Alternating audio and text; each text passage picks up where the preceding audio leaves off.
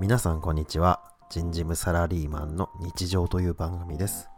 この番組はとある企業の人事部に属するサラリーマンの私がですね採用や労務などの仕事の話をしていく番組となっております。ただ私に専門的な知識はございません。営業をやっていて転職して人事について、えー数年が経ちましたがこれからですね人事や労務の仕事をしてみたいと思ってる方にはちょうどいいかなと思います。もちろんどんな方でも大歓迎ですのでこの番組を興味持っていただければぜひ聞いていただければと思います。番組のですね5回に1回くらいは趣味の話をしたいのでずっと真面目な話をしているわけではないので、えー気軽に聞いていただければと思います。ちなみにこの番組はですね、えーいろんなサイト、ポッドキャストですね、えー Google ポッドキャスト、えー Apple ポッドキャスト、えー Spotify、それからスタンド FM ですね。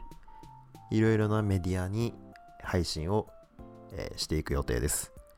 皆さん、まあ、好きなメディア、好きな配信サイトでご視聴していただければと思いますので、そちらもですね、ぜひぜひ見ていただければと思います。よろしくお願いいたします。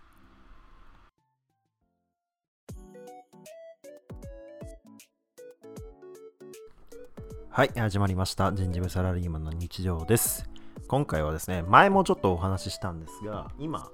えー公開されている映画ですね、劇場版サイコパス、プロビデンス。こちらの感想を中心に話していきたいなと思います。なので今日はね、ちょっと仕事の話は、えーしないかなと思いますので、えーサイコパスの話ね、聞きたいよって方は、あのぜひ聞いていただければと思います。はい、では早速いきましょう。えっ、とね、劇場版を僕、えっ、と、プロビデンス見に行ったのが、えっ、と、5月の、公開が12日ですよね。これ、確か5月の12日で、その1週間後ですかね、5月19日とか20日とかに見に行ったんですかね。あの楽しみにしてたんですよ。これ、サイコパスね。サイコパスシリーズ自分は全部追っかけてて、えっ、と、1期、2期、えー映画が、えーありましてで、映画も全部見て、で、3期も見て、3期の映画も見たという感じになります。ちなみに自分の好きなキャラはね、えまあみんな好きですけど、なんだろうな、あえて言うとしたら、えと、下月美香が好きですね。これ結構ね、友人にマジかよって言われたりします。どうですかね、サイコパス好きな方ね、えー今これ聞いてるとしたらどんなキャラが好きかね、コメントとかで教えていただければと思います。下月美香が好きですね。なんかこう、なんだろうな、なんか人間らしいところっていうか、なんか今の自分にも通じるようなところがあって好きです。あんなに怒りっぽくないですけどね。でもなんかこう、なんていうのかな、立場を気にしたりとか、ね、自分のこう保守的な行動をとってしまうあたりがなんか自分に似てるなっていうふうに思ったりします。えでも下月美香もね、かなり出世して、すごいね、映画でも活躍してましたし、特にまあ2期はね、なんかすげえね、なんかこう、イライライライラ、当時ファンからもね、ものすごくなんかこう、なんかムカつくとかね、嫌なキャラだとかってね、言われてましたけども、でもね、2期終わってから映画始まって、あと3期はもう大活躍ですよね。はい、そんな感じのキャラクターでございます。いやー、プロビデンスね、めちゃくちゃ良かったですね、これ。あのー、なんだろうな、サイコパス好きな人にとっては、えっ、ー、と、本当になんかこう、サイコパス、特に一期を中心としたキャラクターがいっぱい出てて、いわゆるサイコパス一期で好きにな好きになった人で、なんかこう、報われたなっていう感じの映画かなと思うんですけど、多分大体の人が一期二期見て、で、あのー映画がね、あのー、鴻上と、えー常森がね、再会する映画までは良かったなって思ってる人が結構大半だと思うんですけど、3期入ってからは、まあ、あの、主人公が変わってしまったりとか、あの、新藤新がね、悪いとかそういうことじゃなくて、なんかちょっとイメージしてたサイコパスと違うなっていう風に多分思ってた人もね、多かったと思うんですよ。うん、それはそれで一つシビラシステムの中の一つの社会である、あ、社会なんだろうなっていう風に思って見ててはいたんですけど、コングレスマンとかわけわかんない存在が出てきたじゃないですか。ただそういうのもこう今回あの映画を見て、でもう一回3期を見ると、あー、なるほどねっていう風にね、思ったりするところもあったので、もしね、映画見てないで、3期まで追っかけてサイコパスちょっとつまんねえなって思った人こそこの映画見るとねいいんじゃないかなと思います監督のインタビューだと3期とこの映画って同時に作ってたみたいという話を聞いててえー、じゃあ映画を先にやらなかった理由は何なのかなとかねそういうところを考えちゃいますよね。絶対ね、時系列順にやった方が話が通じやすい、話は通じやすいし、見てる側のストレスってあんまりね、ないと思うんですけど、そういうところは何なんですかね。3期を先にやるって種明かししていくっていう、このその結末を思い描いてたんですかね。うん、あのー、サイコパス好きな人は本当にこの映画みんないいって言ってますよね。自分の友人もいいって言ってましたね。はい。で、あの、ここからはネタバレになりますけども、えっ、ー、と、そうですね。えー、ネタバレ言いますよ。なんかこう、たくさんこう、なんだろうな、悲しい死があったりしたじゃないですか。あの、ケイ・ミハイル・イグナドフのお兄さんとかの死もそうですし、新藤新のお父さんの死もそうですよね。ただね、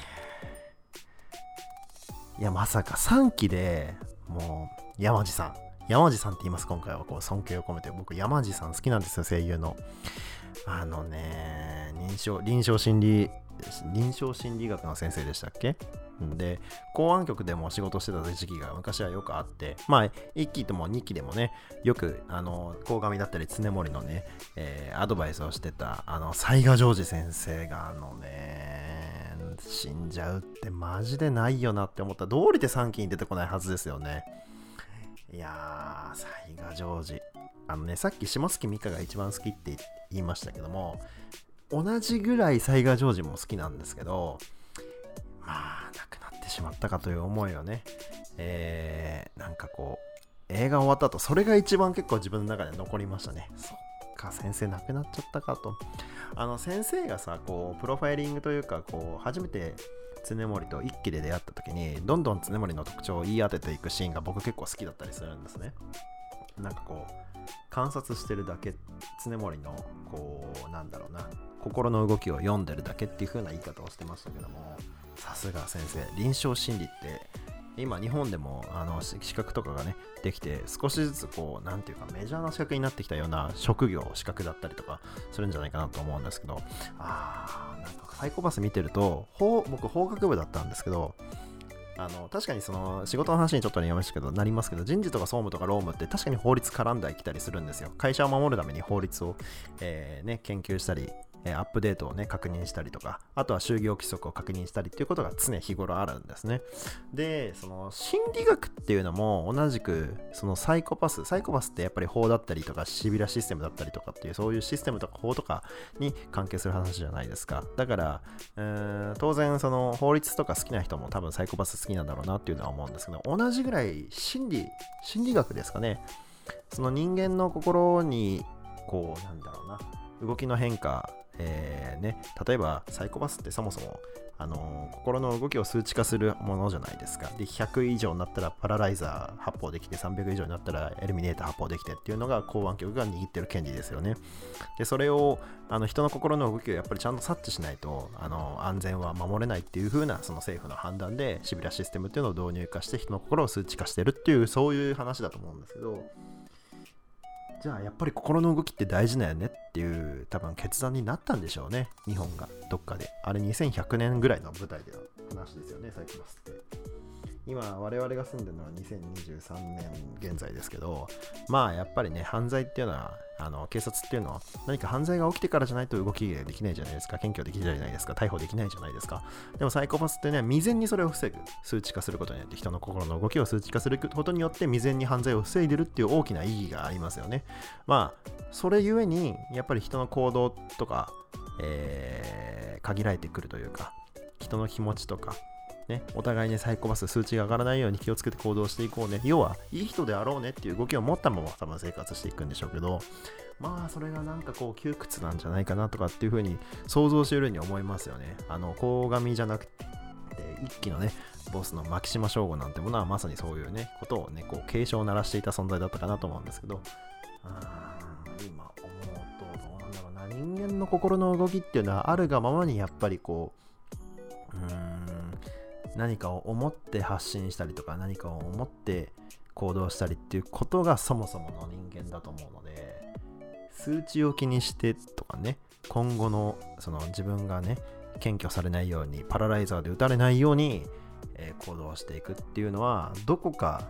もう人間じゃないんじゃないかみたいなね感覚を持って生活する人生活する人っていうのは多分出てくるんじゃないかなっていうふうに思うんですよね。でそういう時にやっぱり臨床心理学っていう学問が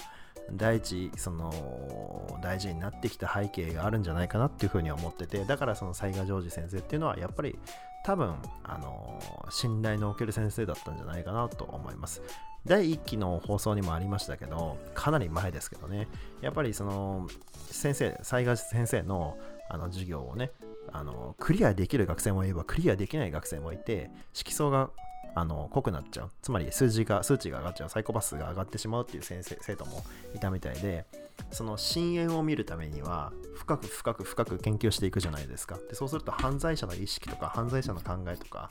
まあ悪気がなくてもそういうことを研究していく中で自分もどこか興味を持ってしまって自分だったらどうするかっていう考えに至ってしまって自分も犯罪者と同じような目線になってしまう。まあこれよく鴻上にをねなぞらえるセリフだったりするんですけど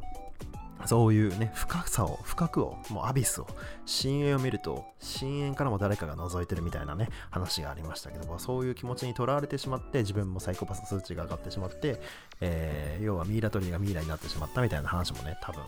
ある。で、雑賀ジョージ先生っていうのはサイコパスがすごい上がってしまうけども、でも、あの、それを、あの、乱すことなく上がっているからこそ、多分自主的にまあ習慣されてというか閉じ込められてとかあるいは隠居してとかでそういう人生を選んで一人になることを選んだということなんじゃないかなと思いますよね。だから心理学っていうものを勉強していくといずれかはそういう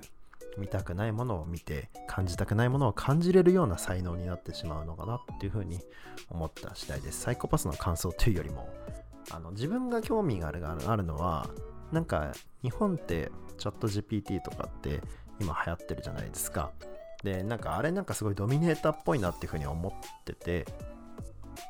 2100年でシビラシステムがあるわけだから、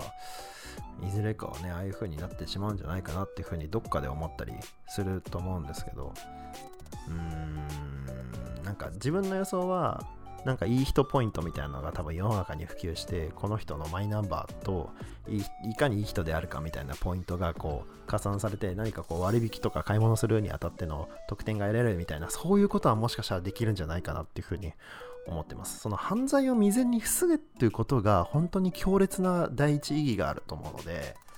そうするためには確かに何らかの数値化をして危ないやつを事前にあの消していくっていうことが確かに確かにあり得る世界だなっていうふうに思います。別に銃じゃなくてもね。ドミネーターじゃなくても。やっぱり事前に分かるっていうことが多分大好きだと思うんですよ。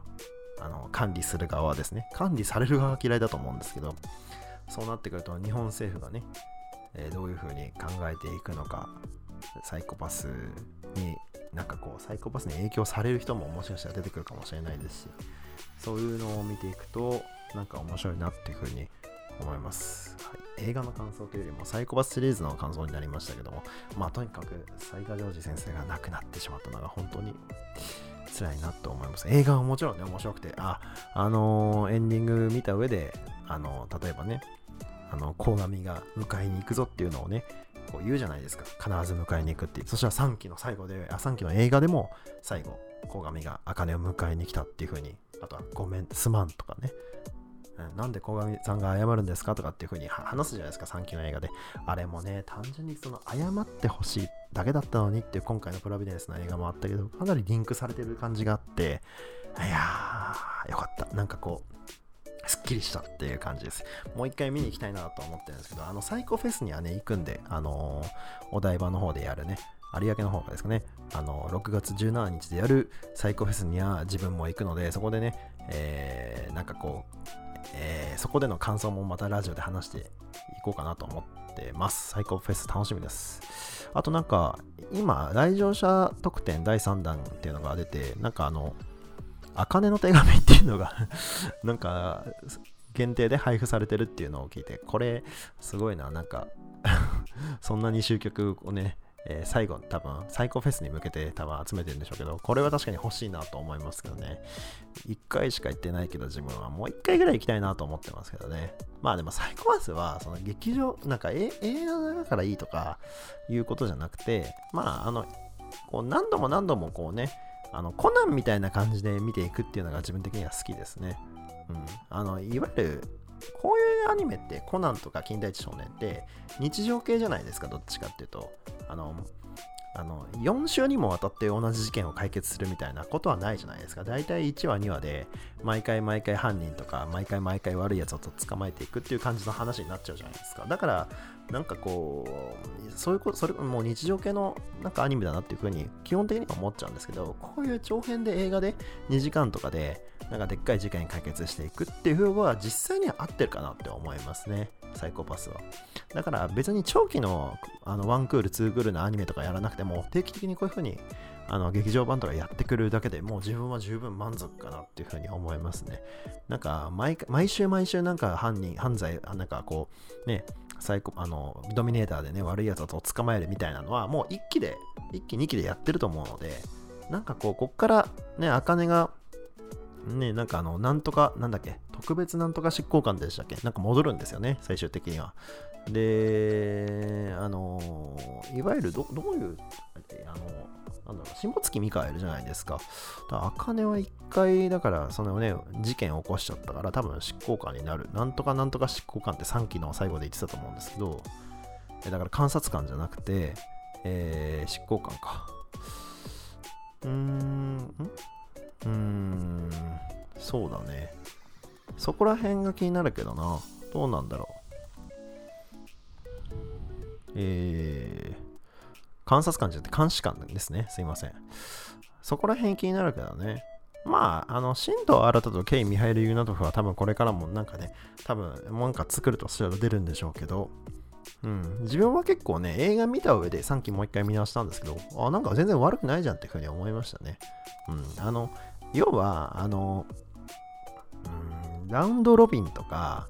あのあっち側のその、えー、コングレスマンとかインスペクターとか、その辺がちょっと分かりづらかっただけで、あの話自体は面白いんじゃないかなと思いました。移民をやっぱりあの迎え入れていく日本になったということで、やっぱりケイ・ミハイル・イグナトフみたいなやつがいるわけですし、マイコ・マイヤ・ストランスカヤみたいなやつもいる出てくるわけですし、えー、日本、あの、ね、えー、公安局に至っては、あのー、なんだっけ、外務省行動課と協力するような、やっぱり体制になっていくんだと思いますし、うん、やっぱり外国、日本はやっぱりね、シビラシステムで回ってるけど、外国との関係を考える上では、日本だけのことを考えてもしょうがないよねっていう、そういう多分責任とか、それぐらいのなんかレベルになるんでしょうね。このサイコパスに出てくる日本っていうのは、すごい平和で、えー、うまくシビラシステムで回ってるっていう風に国だと思われてると思うんで、そういうのに対して、じゃテロ組織とか外国との関係とかをやっていくわけにあたっては、行動家と協力してやっていくっていうことが、まあ、うまいストーリーになってるかなと思いますね。なんか、鴻上支援はそっちの方が合ってそうですしね。なんか、執行官でずっとなんか、なんかなんだろうな。あの、はんなんかサイコパスが数値上がった人だけを捕まえに行くみたいなのは、なんかむしろ性に合ってないような気もするし、うん、そういうのはなんか下月美香とか管理するのが得意そうなやつに任せておけばいいんじゃないかなっていうふうには思います。えー、かなそんなところですかね。サイコパスについてはなんか話したいことがいっぱいあるので、またなんかどっかで話したいと思います。とにかくね、サイコフェスがすげえ楽しみです。じゃあ、サイコフェスのね、感想をまたね、話しますので、えー、また興味がある方は聞いていただければと思います。では、またお願いします。さよなら。